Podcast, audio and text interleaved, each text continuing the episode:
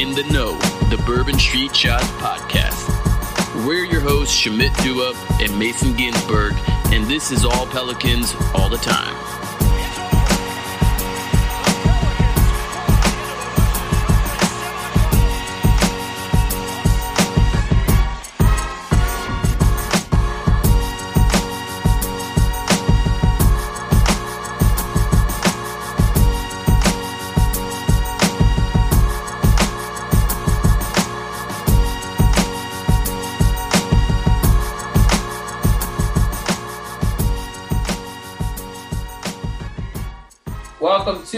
In the Know. We are now going to answer the questions you submitted to us, um, and we are going to have a lot of fun with it. So, without further ado, because you guys have been waiting for a very long time, we're going to get started. Mason, I think we can do this our regular way of just going back and forth. I am happy to kick this off for you. So, question number one JJ's burner says, Are BI and Zion going to be upset about Zo, or are the media guys over over hyping it for clicks? Um, I well, first of all, do we even? I guess Bi is generally a quiet guy, and so I don't think he's been pushed that much, unless I missed something on the Lonzo situation. I feel like more noise has come from Zion saying that you know hope to resign him. I, I feel like it's a, you know, there's are they going to miss him? Yeah, I, I think that they clearly like had had a positive relationship, but also like I, I feel like it is it's overblown. It's something to another thing to tying this back to the last podcast. Another thing just to slam the Pelicans for if you're if that's your your jam. Um, so I'm not I'm not too worried. And if it's if it's about Zo, it's not really about Zo. It's about well, you lost we lost Zo and and we didn't do as much as I wanted to to replace him, which is you know I, I feel like I feel like they're going to like Devonte a lot. So um, I, I, I hope that that's not you know a, a, something that they're too concerned about. But I don't know. I think it's it's a, if it's again if they're upset, it's about the entire big big picture, less about like a guy because this is a business, and I think even younger players get that. Yeah, I agree. I think one thing um, an executive told me once is that guys are generally they feel strongly when they don't want a guy on the team. And when, when it comes to keeping a guy on the team, they're generally ambivalent, um, except for very rare cases. And so I think this is one of the situations where if the Pelicans are winning, they are not going to care. Cool. Yep. yep. Next question. Yeah. So um, this is this one is from um, this one's from Coach Jerry uh, at Coach Jerry three, and the question is how big of a difference will Willie Green make on this young roster compared to Stan Van Grumpy? And I mostly just wanted to read that because he called him Stan Van Grumpy. yeah, I, I, have no idea, right? You know, like I don't know if there's any like tangible evidence that there's one methodology that works better than the other. Um, the the prevailing thing for me has always been talent, and and so that's going to drive more wins. But if if things about Stan uh, that people say are, are, true and things about Willie that people say are true, then the Pelicans players are in for a pretty big uh, change when it comes to the coaching styles. There, you know, one is a guy who is relentlessly negative and overcritical, and one is a guy who is built to be um, very emotionally intelligent and just in tune with what the players need and what they want to hear. Um, you know, Ryan Pannone, the Pelicans G League coach, did a podcast with True Hoop, and and he said while they were in Vegas, he was observing Willie Green the whole time, and he compared him to Ted Lasso in in terms of just knowing how to push guys' button and really bring them together and being really um, in control over his own emotions. And so I don't know if that's going to translate to more wins. I do think that the team is going to have more fun time playing. I, I think that's really fair because I, I I've I've said for years um, that a coach shouldn't have to be the guy to motivate an NBA player to try harder. Um, I, I think that that responsibility falls on the players who are professionals to do that. That being said, I used to be just firmly on one side of the camp here. I've come off. I, am I'm, I'm I've loosened up on that a little bit, and I think that I, I, I am willing to concede that for certain players it does matter. I, I think broadly uh, for most of the league that it doesn't like your coach isn't going to help make a tangible impact on how hard you play. Um, I, I, think that there are some players who who that's not true and, and, who really does matter. And so I don't know how many of those players are on the Pelicans right now. I've that's one thing I, I, I can't say. I have no idea. But I think it's fair to say that there are at least a couple who you know maybe will, are motivated that way and, and and will play harder because they you know they like a guy more. And so I think you might see might see an uptick, but I don't I, I don't think it's you know a, a huge difference. Yeah, I agree. I think we are both in agreement on that point. So I'm going to move on to the next question, which is going to be about one of my favorite upcoming players. This is from Giddy for Giddy. Was at Woke Lonzo. I think it's going to be one of the few Lonzo fans stands that are going to stay around. He's generally been fun to interact with and, and not a not a dick. So we keep him around. Um, is what is Trey Murphy's role over the course of the season? Man, um, this we could probably. Uh, I, I was looking at a question too uh, that was that touches on a broader topic that ties that ties into this. But what um, I, I think, man, I would like to see him start.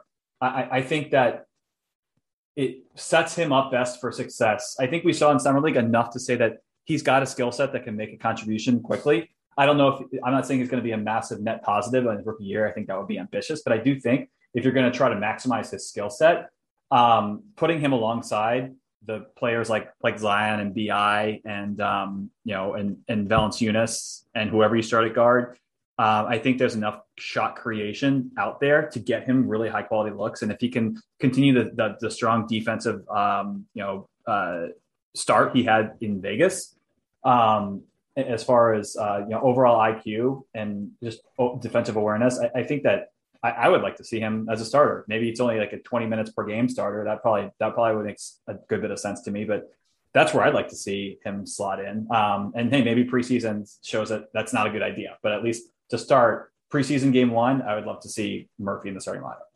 I agree. Why not? I, I just yeah. don't see. You know, let let him show you why not if that's the case and and you're right. I completely agree about the shot creation and, and the quality of looks that he's going to get, and I think that's going to be um, at its best with with the starters rather than than off the bench. And I think he's going to be low touch. Like low, people say low usage, but I really think what they mean is touch. And I think he's going to be low touch enough to where he functions well with the starters, and the touches that he's going to get are just going to be very very open looks. So I'm I'm excited to see him and and how they deploy him because I really think he can be a versatile player. He can. I wouldn't be surprised if at some point in his career, maybe even this year, he's playing the small ball five. He's a huge dude. Yeah, um, I I think um, I, I think I looking forward to it, and I really hope that we see that in the preseason, or at least you see him get a decent number of minutes with the starters. Maybe he's not starting preseason game one, but but they can get him minutes with with the starting lineup and, and see how it how it fits. Um, let's let's talk a little broader then. So, um, actually, a good friend of mine, uh, Andrew, so A Wind M1, I asked about anticipated rotations if the season started tomorrow, and so I think this is that last question about Murphy's a good segue. And so, um, let's let's talk about the. I mean, we we all I think we can pretty easily agree that um, we know who the other. So we we know that Zion, Valanciunas, and Ingram are starting so that means, you know, what, what, what, what do you feel like for the rest of the starting lineup and, and overall rotations? If, what do you think is going to happen, and then what do you want to happen? What I think will happen is Devonte and Nickeil start. Um, what I want to happen is Trey and one of Devonte or Nickeil. And I, I, I go back and forth on this, and depending on what they need, I think I think I want Devonte over Nickeil if I'm starting Trey just to give me a little bit better creation and a little more high volume shooting. And I'll I let me let Na get his touches um, and shots up in a less starter heavy rotation. But I'm happy to close games out with Nickeil. I've gone back and forth on this as well. And actually, I may have gone. So I, previously, I was in your camp. I, I, I was saying, let's go with Murphy and Devonte. I can see the argument for Nickeil now. And I feel like the reason is I want similar to it's a similar concept to Trey Murphy. I want to set Nickeil up for success as quickly as possible. And I, I whereas I'm confident in Devonte, he, he's he's clearly already carved out what his what his role is and what he's good at. Um, and obviously there's room to improve. Obviously, He was he's got awful at the rim, and and so there's still. I, I think the case for Graham also is if you create more space for him, um, he can start to improve on that number and gain more confidence in, inside. Um, but I think that for Nickeil, it's also it's as important. I mean, I think he's he's one of the biggest X factors for the for how this team goes this season. And so if you put him on the floor with Zion, with Ingram, um, even with Valanciunas, you you take some pressure off of him. Um, but also, I, your your your argument is very uh, a, a, salient one too. That you know, maybe he doesn't have as many possessions, and, and you want to give him the opportunities, the reps to to really improve, and maybe that's better suited for him in a six man type role. Yeah, well, I think the the other pro Nickeil argument is defense, and and I think true. Yep. If you you know, I think he Nickeil is your best backcourt defender. He just is, and he has a knack for, for better for worse. Yeah, yeah. I mean, he has a, he has a knack for generating deflections and steals and getting in the passing lanes. He's also a big guard. You know, he's around six six, and and so if you're if he's the smallest guy on the floor for you, then I like that. You know, I, I like that proposition, and and maybe the Pelicans are able to disrupt and play a more aggressive style of defense than you know, say with someone like Devonte. And so it, it's really going to come down to, hey, um, our offense is probably going to be good enough with all of those guys, and if we can get our defense really good too, then shoot, maybe that that that is the unit. Is there any world you see Naji starting? Um, yeah, I mean, I can see it. I think I think in that world for sure, Devonte starts.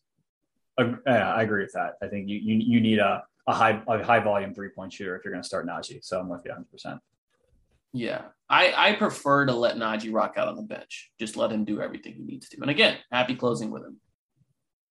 You said you'd be closing with him. Uh, if if we need to, right? Oh, so okay, like, yeah, yeah, yeah. I I would like there not to be a set closing lineup. Yeah. I would like there to be, hey, we close based on what's needed, unlike Stan Van Gundy. Bledsoe, Bledsoe till we die. Right. And and so yeah, that's that's the goal for me is like, okay, we need to close small. Like, yeah, let's close with Naji and Trey, right? We need to close athletic, let's close with Jackson, right? We need a we need Jonas in there. Okay, fine. We're closing with Jonas. Whatever is needed um, do so. And I think Willie Green is going to be much more willing to do so than Stan ever was. I guess that that would be my follow up question for you: is how many players can you see the Pelicans closing games with? Um, man, probably. So if you so so Zion, Ingram, Valanciunas, um, Nickeil, Graham, Naji. I you Murphy's very questionable. I mean, he could he could show out and he can be a guy who's who can defend at a high enough level and make threes, and so maybe that's the guy you need. But I think maybe less less of an expectation on him to close games as a rookie. But I mean, that's at least I mean, if you include him, that's that's eight. Um, Can I you really see a world where Jackson closes? man, that's tough. I I don't I don't see it, not yet. What about um, Satoransky? No, I don't. What about what about Josh Hart? Nope. You don't see a world where Josh Hart closes games? Man, I, I just don't see the. I mean, injuries. That's what I see. I don't. I don't see a role. I mean, like unless he can start shooting at, from a higher at a higher percentage. Like, no, I don't. I don't know, man. Small ball, I can see it. But if like it's if, small ball, I just see other other better options. Like like if you want to go Nickeil, um, uh, Nickeil, Devonte, Ingram, Zion, and then Yeah, I don't know. I pref- Naji Naji just feels like a better Josh Hart to me. So why would I play with Hart? I think you could play both of them if you want to close small. and who are you taking out though? I mean, you would just. I guess Nickeil maybe. I mean, you could you could put Nickeil in there. It'd be Nickeil, Josh, Bi, Zion, Naji. That could be a lineup. Very, it's a very switchable lineup. So yeah, there's value there. Yeah. Yeah, I I, I, I, say no at, at first. Um, I'm happy to be proven wrong because that would mean Josh Hart playing better than I expect. Um, so I'm, I'm at like honestly with, at full strength like 7.5 players with the half being if Trey Murphy really really shows out. Well, the good news is that's many more players than they had an option for last year. they, had, they had four players and they had and they, and they had to play five. I guess they don't have to play five, but I think they had three players. Yeah, had fair enough. um yeah okay no that is uh that's interesting interesting question kind of related to that um aj valen asks rank them list most to least likely to be on the roster next year i'm guessing at the end of at the end of the season so he goes hart valanciunas kira and Satoransky. Ooh, interesting. Um, there, uh, so I think so by the so we're saying by the end of the season or past Yeah. the trade deadline. Okay, yeah. So I think I think um, Hart's most likely to be gone. That that contract, like you've already referenced, is made for trade. Um, so I put him number one. Um, I think Satoransky is a close second, if not first, just because he's the he's the one whose role is hardest to define. And if you're playing him, that means you're not playing some of the like Kira is is he's probably out of the rotation as long as Satoransky's on the team. So it really depends on how you, how, that, how highly they view Kira.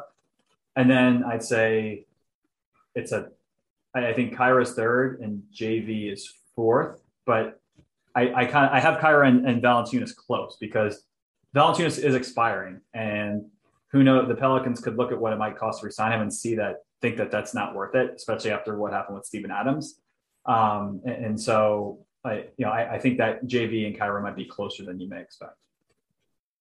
That's interesting. Yeah, Satoransky is also an expiring, which I think. Yep. Yeah, I I agree with your order. I would say, I would say Satoransky over Josh Hart just because, just because if you don't find a trade for Josh Hart, you can re-roll his contract and yep. and, and be in the same spot. Whereas Satoransky, if you don't find a trade for him, he's a free agent, and I. Mhm. I'd be shocked if they bring him back. You know, Yeah. Yes. Okay. Yeah. That, that's a fair point. cool. Pretty pretty similar. Uh, we're on the same page again. What you got next for me? Um, let's see. What we got. Or Um, there are so many questions. Yeah, oh, they are. Um, see, we already hit the so Zion the goat eight hit the question around, or we already talked about the favorite starting lineup projection and who do you know who we think will uh, Willie Green will start. Um, what, all right, so this is good from Caleb Lampert. We we kind- we started touching on this last episode, but which Western Conference teams do you feel the Pelicans are definitively better than? Uh, okay, let's start at the bottom. I feel like they're better than OKC. I feel like they are better than Houston. I feel like they are better than Sacramento. I feel like they are better than Minnesota. And then I would say they're definitively better than San Antonio. Well, one more. I say they're definitively better than Memphis. We we have the same list. Um, I, I I think. So we talked about Memphis, like I said last podcast. I guess so. The Spurs, like they're over. They're I mean over under pretty much dictates this too. Like that it they're it puts the Pelicans above them. So I don't think that's a controversial take. I, mean, I feel like that's a it's kind of a softball question almost. The only the only controversy would ba- based on I think based on Vegas over unders would be, would be Memphis. I think everything else you said is pretty well aligned to what most people seem to be thinking about the Pelicans. Um, you know, even the, the so the Kings over under is 36 and a half. The Pelicans are at what 39 and a half. Yeah. So, and then Memphis is at 41 and a half. But yeah, I agree. I mean, I think, I think Memphis is, or the Pelicans are a better team than Memphis. Um, but they're the only close call for me. I think everything else is is pretty it's pretty pretty. Um, are there any are there any other teams you think they're close enough to to say that you know you would you wouldn't like assuming like reasonable health expectations for all teams? Is there any team if the Pelicans end up over them, you're like, yeah, that wouldn't shock me, but even if you don't think it's likely? Yeah, Portland, um, Golden State, and even the Clippers this year without Kawhi. Yeah, I think um, so. Any chance for Dallas? So can the Pelicans win the division? Oh yeah, um, yeah. I sure I'll put Dallas in there with that that group for sure. Yeah, I especially because they have Jason Kidd, man. I I have a hard time with Golden State. I feel like again, I if I guess my uh, the assumption I put on the table was that you know so Clay comes back and he's good, um, good like right, but he's coming back in like January, dude. Yeah, I don't know. Yep. and the Warriors added. They got better this offseason, right? I mean, they added who they added. Otto Porter. Yeah. Uh, they added Iguodala back. They added. They added a few shooters, I think. Yeah. So I'm. I. You know, I, I, I struggle with them a little bit, but I think I'm, I'm with you on Portland. Although the Nance the Nance trade makes that tougher because that was a great move for Portland. I think Nance fits really well with the Blazers, and so um, but again, I'm, I'm, I'm backtracking my own question to ask you. which ones wouldn't surprise you? And so I think that's I think that's fair. I think I think the Clippers are very. I, I am I think I'm most in alignment with you on the Clippers of all, of all the teams you, you named, which maybe maybe a bit counterintuitive. Like, but their their over under is 44 and a half. So what do you think about the Nuggets? Because Murray. Yeah. I mean, Jokic is incredible. So he, he probably doesn't need Murray, but like I think their depth is well, yeah. I mean, I think their depth is worse than last year, right? Yeah, I mean, it was hard for them because they're pretty constrained. So they got JaMychal, they got JaMychal Green back, who I like, but he's like at best he's a depth piece. Um, but yeah, they, I mean, they really didn't do that much. Um, so uh, uh, Jeff Green was good at. I, I, think Jeff Green helps. I don't know how much longer in his career Jeff Green going to help for, but I think he still helps. Yeah, I mean, I, you, I guess we can put them on the same tier as all those other teams. Basically, it's like, yes, the Pelicans. I say if everything breaks right for them and and things break mostly wrong or decently wrong for other teams other than like LA and and, and Utah, uh, I think the Pelicans have a chance. Right? Is that fair? Yeah. So you're not you're not um, giving rookie year to Bones yet. Oh no, no sir. um, yeah. Right. Okay. What uh whose question? I don't remember whose question that was. That was I think that was that was mine. Yeah, it was mine, right? You're up. Now, on to Sleeper. Sleeper is the fastest growing fantasy platform today with millions of players. You probably already have a fantasy league on there. I use it for mine. It's a game changing product unlike anything else in the industry. And now you can make money on Sleeper too by playing their new over under game. It's super simple. First, in any sport, choose two or more players that you like and pick the over or under. For example, number of points in basketball or hits in baseball. Then choose the amount of money you want to enter into the contest. If you pick correctly, you can win anywhere from two times to over 20 times the money you put in. The main reason I'm excited about Over Under on Sleeper, it's the only app where I can join my buddies' contest and play together. It's got a built-in group chat where I can see and copy my friends' picks with the tap of a button. It's insanely fun to ride it out together. Stop what you're doing and download Sleeper now to play their new over under game and have fun with your friends and most importantly, make some money. Make sure you use that promo code BLUEWIRE and Sleeper will match your deposit up to $100. Again, download Sleeper, then use promo code BLUEWIRE when you deposit. Terms and conditions apply. See Sleeper's terms of use for details. I'm up. Okay, shoot. I actually closed down the questions. I'm an idiot. Um, here, pick one while I find the questions. okay. Um, I'm not. B Day, will, will AD ever thank New Orleans? No. No, that's almost a joke one. I can I can find another one. Um, yeah, we agree. Um, let's see. Um, uh, all right, we haven't talked about little, little Herb Jones action. Um, so the Big Red Chief asks, "What is your take on Herb Jones being a small ball five with this team?" And do you see him starting the season with the Pels or in Birmingham? I wow. Okay, yeah, I love the idea of Herb Jones being a small ball five, and I think that he probably starts the season with the Pelicans because he is on a a real contract. But I spent I think he spends a lot of time in Birmingham. Yeah, I think that's I'm just, yeah that, that that's probably fair. I'm just thinking about yeah he's on he's on that real three year contract, so he probably starts in New Orleans. I just I don't see a real pathway to minutes. So like it's cool in theory, like sure, but I think it, it would have to be heavy, lot, lots of injuries for for him to get that get that shot, or just like you know late game situations. I just yeah, it's not not a clear pathway to to minutes for him out of the gate. So X Zep Pepe or 40, 420 Moonwalker asks how bad will attendance be this year with vaccination slash negative test requirements? Um, well i think if they're not limiting the number of people who can come into the soup or the smoothie king center then i don't think vaccination slash negative test is going to be a barrier for people to attend because i think orleans parish is i think 72% of adults have received at least one dose of the vaccine uh, already. So i think if you're someone that goes out of their way to attend Pelicans games, you're probably going to go out of the way to attend Pelicans games. Yeah, um, I I think that's I think that's fair, and I don't.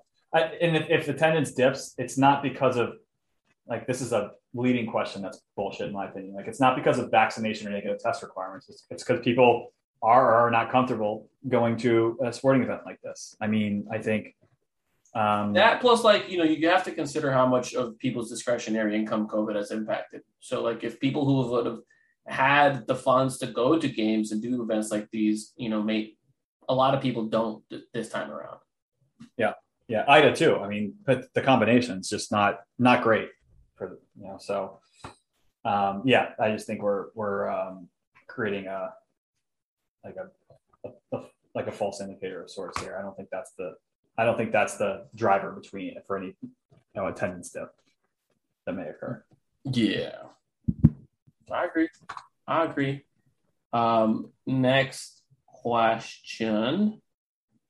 Um, there are so many to pick from, but a lot of them are kind of the the same. We've got a couple. And, um, we got a couple on the uh, extras um, that are more fun instead of basketball related. If you want to go there. Yeah, I'm gonna let you go there. I, I want to. I'm gonna answer one one okay. basketball one. Yep. Before we before we do that, so it says uh, from Who that Boss. Any word on what Zion and Bi are working on to improve their game? Um, no like specifics, but I do know that they had team workouts in Phoenix. They are some some some of the players are in Charlotte at the moment and next week they're supposed to have voluntary workouts in Nashville. So, uh, but no idea what they're working on specifically. No clue. I mean, I know with with it, Brandon, the focus for him was to get his weight up and to become stronger. So that way, when his weight inevitably dips when he's in season, it's it dips to a higher level than than usual. So we can um, so we can play the four on defense and the two on offense. Sure, yeah. he weighs less than most point guards. yeah. Um, um, okay, so um, Mayor of Metri asks, "Is cereal a soup?" Is cereal a soup? Yes. Why? Because it's it's food suspended within a liquid that can be heated up and drink warm. So if ramen noodle soup is a thing, then cereal is a thing as well. I mean, yeah, yeah. cereal is a soup as well. I think it's I think that's totally fair. I mean, I, there's nothing about soup that means it has to be warm, right? And there's that, that's not that, the definition. That is true as well. That yeah. is true as well. It's basically cold soup. Yeah, like I don't think that. I think that's pretty un, non-debatable. And, well, I mean, it's it's one of those things, right? So in technicality, the cereal or like the cereal is like the flakes, right? But if you put them in milk, then it becomes a soup. Right? Yeah. Okay. So mm if you just ate cereal raw, of course that's not a soup, right? The soup is the act of putting it in the liquid. in the broth. Actually, you know what? I'm I stand corrected. I just looked up because this is what I do. I looked up definition of soup. Oh God. it, does, it does say a liquid dish typically made by boiling meat, fish, or vegetables in stock or water. And so I guess, hmm, yeah. So by by definition, maybe it's not. Maybe cereal is not soup. Hmm. Hmm. What about oatmeal? Like, don't don't you like boil? Like, I mean, you don't necessarily boil, but it gets really hot, right? To Yeah. to make the process of making oatmeal. Probably better argument to be made there than uh, than than uh, cereal. To be honest. Yeah. Well, I think it's a soup. We've um, so we've got we've got two more from um, friends of uh, at least Twitter or Bourbon Street Shots friends. Um, so uh, one's gonna be very embarrassing to answer on my part, but um, there's so An- Angie and Charles both asked questions. Um, which one? I feel like maybe we, you want to just end with those two, or you how do you have others? Sorry, can you repeat that question? I totally spaced out. I had no I had no questions. Basically, uh, just asking. I, I, we had a couple more questions from Angie and from Charles uh, Laraca. I figured you want to end, end with those. yeah, let's do that. Cool. All right, so let's uh, let's go to Angie first. Um, and oh man, as an author, I have to ask: last books you read? Oh yeah. Um, I am in the middle of reading The Drunkard's Walk. I'm I it's uh it's a nonfiction book about basically the theory of randomness and how people uh people overestimate the ability for for like I guess not overestimate people underestimate the impact of randomness on their lives. So like when people are like looking for patterns, when people are um, trying to do any kind of analysis, they their intuition, their gut generally leads them astray and and leads them to making predictions that are um, that they think there might be a pattern behind, but when in reality it's just randomness dictating the the series of outcomes that they're that they're observing. And so it's called the Drunkard's Walk: How Randomness Rules Our Lives. And um, been listening to the audiobook of it as, as well as reading it because it's nice to get in the car and just listen to a, a chapter or two if I'm going somewhere. Nice. Yeah, that, I think I think I think Dell Demps would argue the same. Oh Um, man, it makes some really good points. I mean, I, recommend, I recommend like anyone that's like trying to like get into any kind of data related field, um, or even get into like software engineering, or get into business or sales or any any kind of that stuff to to read this book at some point. But um, yeah, obviously, if you're if you're not in in fields that work with a lot of numbers or rely on on things like that, then you know it's probably not going to give you much practical use, but it, it may be good for your knowledge either way. So similar to you, I think most recent book I've read is more just it's it's based based on it's for my own like it's related to my job and just like learning things about like my, my field and what I'm you know what I'm working on. I haven't like Angie's gonna unfollow me with this, but I haven't I haven't read for pleasure in years. like I just like don't I, I don't budget the time in my day to do it. And like I that's that's bad. But um, I'm much more like just reading reading shorter articles or reading um, you know shorter books, like I said, related to my, my field of work, and not really doing not reading books for for pleasure, which is unfortunate, but that's just you know people prioritize different things, and I feel like that's that's just something I haven't done a lot of in a while. I, feel like you would really really like this book because it, it it uses some you know examples from like the business world and, and how like executives try to make decisions. And and basically like one of the examples it uses is um, you have these big like executives in in Hollywood who are responsible for like selecting movies. And and they're basically judged upon the like you know how like the movie like does um, for their studio um, at the box office you know how much money it makes for them. And so you'll have an executive who picks a string of movies and they're extremely successful. And then the next few string of movies that their studio produces um, are not that successful and they get fired and they bring in someone else. They pay them like 30 40 million dollars a year to do the same job. And what happens is after they fire that person um, the few movies that were already in the pipeline while that person was still employed end up to be like massive successes. And and you're they're like okay well what happened? Like do these exe- major executives who get paid millions of dollars actually have any impact over what's going to be a successful movie or not? And and the uncomfortable truth of the matter is it's just like random.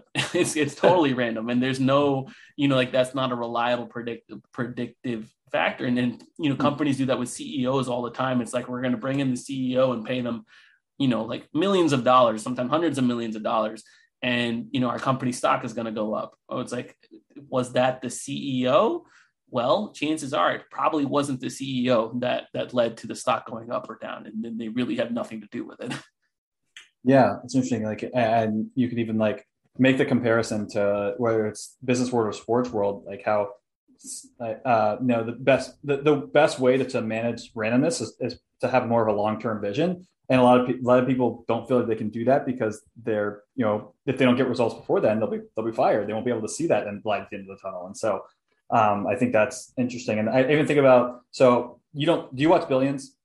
No, I don't so that the, the season just restarted from they, they basically cut it halfway through a lot before like when COVID hit. Um, mm-hmm. and they just restarted it. But the, the literal found the foundation of so it's about this this you know amazing like hedge hedge fund manager. So amazing in air quotes, obviously, but like um, this super successful hedge hedge fund manager. And how they how he gets his start and this isn't a spoiler this is basically how the show starts. They, they talk they explain how he basically benefited from the events of 9-11 uh, and like that's that's how like he profited off of that event and like became who he is. And it's like that's like if there's any better example of just randomness like i don't i don't know it. You know yeah. like so yeah for sure yeah um, basketball, you know, you see it with open threes all the time. It's like the, the one of the biggest like analytics debates is like can you, you know, meaningfully control what teams shoot on open threes, or are you just better off limiting those opportunities rather than trying to dictate their percentage, you know? Yeah. Yeah, for sure. That's fascinating stuff. Fascinating yeah. stuff. But yeah, that's that's the the book I've been reading. You said Charles had a question. Yeah, so let's wrap up this. So um, Charles uh, Charles Araka, what's up, man? He he he asked, um, cur- I'm just curious, as for both of us, what's your favorite memory for so for you from Ultimate and for me from being a pitcher? Ooh, that's a good question. Do you want to go first? Um, yeah, I, I can. I think there's a there's a I've got probably yeah I got two of them, and it's funny because they're both like they're both more recent, and so playing like men's men's baseball here in Chicago. So we were talking offline about about this ultimate and, and, baseball stuff, but um, you know, one state in, in high school as a freshman played zero. I didn't play at all, so like yeah, it was cool to win state, but I had no involvement in that. And then um, I you know I think playing's been fun over the years, but I think the uh, personal achievement finally. I threw my first no hitter a couple like like three or four years ago, which was awesome. In, in the men's league I play in Chicago, and then we won like we won the title here uh, like three or four years ago in the league. We play with like a dozen teams, and it's pretty competitive. And like it was just like it was it was all the stuff like you see on on TV. Like I was the pitcher for the final out, and so we did the dog pile on the mound, and like um, it was just it was just it was so fun because I'd never been able to like truly experience that type of post game celebration in my life, and so like that that moment is probably what I think about most. And like even though like I said, just a stupid Chicago men's men's league team, but it it it, it felt really good. Hold up, Marc Gasol is going to the Grizzlies.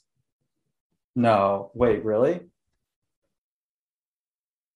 What? You think he's just going there to retire? Wait, what? Where? I didn't see. I don't see this. Oh, wait. Oh, wow, dude. Can we talk about how I called this? I told you the second that that that the second that DeAndre got cut or, or, like got traded or, or saying he was going to get cut, I was like, he's going to the Lakers, and Marc Gasol is gone. wow! And they they gave up a second round pick to send him because they were in luxury tax, and it saves them ten million dollars to move him. Oh my God! Poverty franchise. Wow. Poverty franchise. Wow. Dang, I'm looking forward to people debating whether Marc Gasol or Steven Adams should be starting.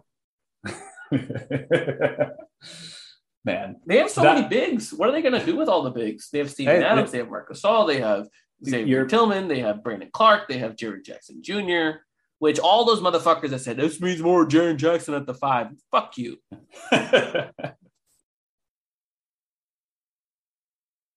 Wow. Okay. Um, that's that's that's fun. You still got to answer the question ultimate though. yeah. So I have uh, I have a few ones, but I think the one that stands out to me the most. It's kind of a long story, but the short of it is that we were. I was playing for the Tulane uh, men's club team, and we were going to go to Santa Barbara for a tournament, and me and a few friends had decided to go up the Thursday rather than a Friday just to um, spend some time digging around in LA slash Santa Barbara slash the beach or whatever.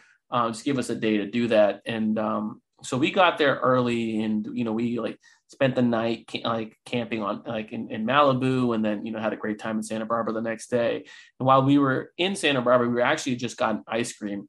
Um, you know, we were waiting and, and eating ice cream. We get a call basically from the rest of the team saying, they're not going to be able to make the the tournament because it threatened to snow in New Orleans and all the flights got canceled. And so only eight of us had made it out there. And um, this was in a completely different state. And there were some teams that were supposed to be really good. Like UC Davis at the time was like the fifth best team in the nation or something like that. And we that that Saturday we ended up playing games and we won three out of our four games including winning, beating UC Davis uh, in the final game on like Universe Point, um, which is basically like uh, when the game is tied and, and, the next score wins. And and so and I caught that that final goal, and it was just like an absolutely insane feeling. Just like eight people, like completely, and it wasn't even like eight of our best people, right? Um, and I was actually like, I had a pretty massive ankle sprain at the time, I, I had taped up, uh, had like several layers of tape on it, and, and like I was maybe half a bottle of ibuprofen in. Um, and, but we won. And uh, after we won, we spent the evening on the beach because the UC Santa Barbara campus is on the beach basically. And you, we just walked down to, to the beach and watched the sunset. And uh, it was a great time. nice, man. That's, that that's that's really awesome. How how did your body feel the next day? oh, I did not play the next day um, and I actually could not play for the next two and a half months because I fucked up my ankle that badly. Oh no! Yeah, yeah, yeah. It was um, yeah. My my doctor said I had a grade two uh, sprain and I had um, a ligament tear in it, and I was like, oh, good, good, good. so yeah, uh, actually, yeah, it hasn't like like I've never been the same level of explosive uh, since that uh, injury, but you know, whatever. Worth it. I don't, it's worth it. yeah, nice. Yeah, yeah. That's like that's like the one thing every every year. Like I feel like I haven't like felt a, like aging that much. Like I'm I'm uh, 33 now, but I feel like the, the the one thing that was really easy for me to tell how my body is aging is that how I feel the day after I pitch like five or six innings because Oh, it is God. it has gotten way worse over the years. And so I haven't played since before uh before COVID started. So it's been the longest time in my life actually not playing baseball. I'm gonna I'm trying to get back into it next next year.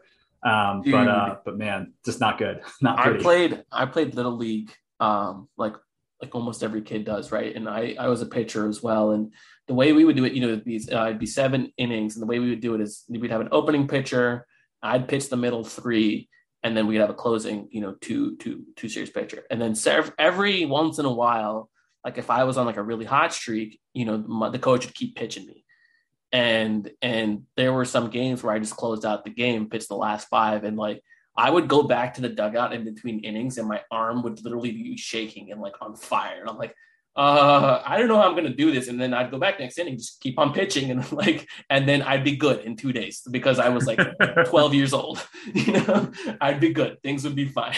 Yep. Yeah. Right. That then that that changes quickly. Don't think I Yeah. anticipated how quickly. yeah. Ugh. Fun stuff. Right. Well, appreciate you guys listening in and um, glad you guys got our live reaction to the Marc Gasol stuff. Poverty franchise. yeah, man. Wow. I want to see what this does to the Vegas over unders. Why would it do anything? I don't know. Maybe people are going to be like, oh, they're such a good fit. They're going to have a veteran presence. They're going to be a good team. I feel like um, I Marc Gasol like can do everything that Jonas does. I would argue it it should do nothing to Memphis over under and and reduce the Lakers over under by a win. Gosh, I hope DeAndre Jordan was promised a starting spot. Oh man, that would be just incredible. Oh wait, are they? uh So, oh wait, Gasol and the Grizzlies will work together on a waiver. Yeah, so he's not okay. So I, oh, okay, okay, I got it almost right. I, the wrong team is cutting him, but besides that, I got it right. I guess I says will allow him to remain in Spain with his family. Is that retirement? Yeah, it seems like it. Eh, oh. I hope they retire. Yeah, good for Memphis. Okay. Thanks for listening, folks.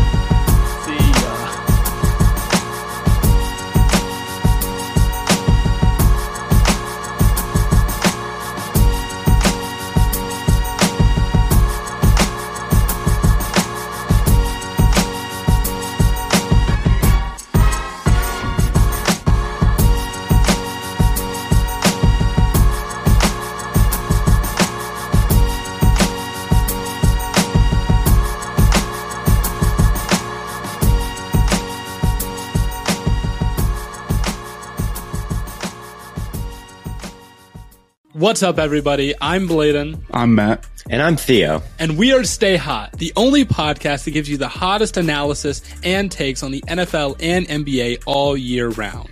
I know that there's a lot of losers and haters out there who don't think three sports TikTokers can hang for a full pod, but you know, we're going to prove them all wrong. We're about to dive deep into the NFL draft and are already hitting the NBA playoffs. So watch Stay Hot on YouTube or listen on Apple Podcasts, Spotify, Amazon Music, or wherever you get your podcasts.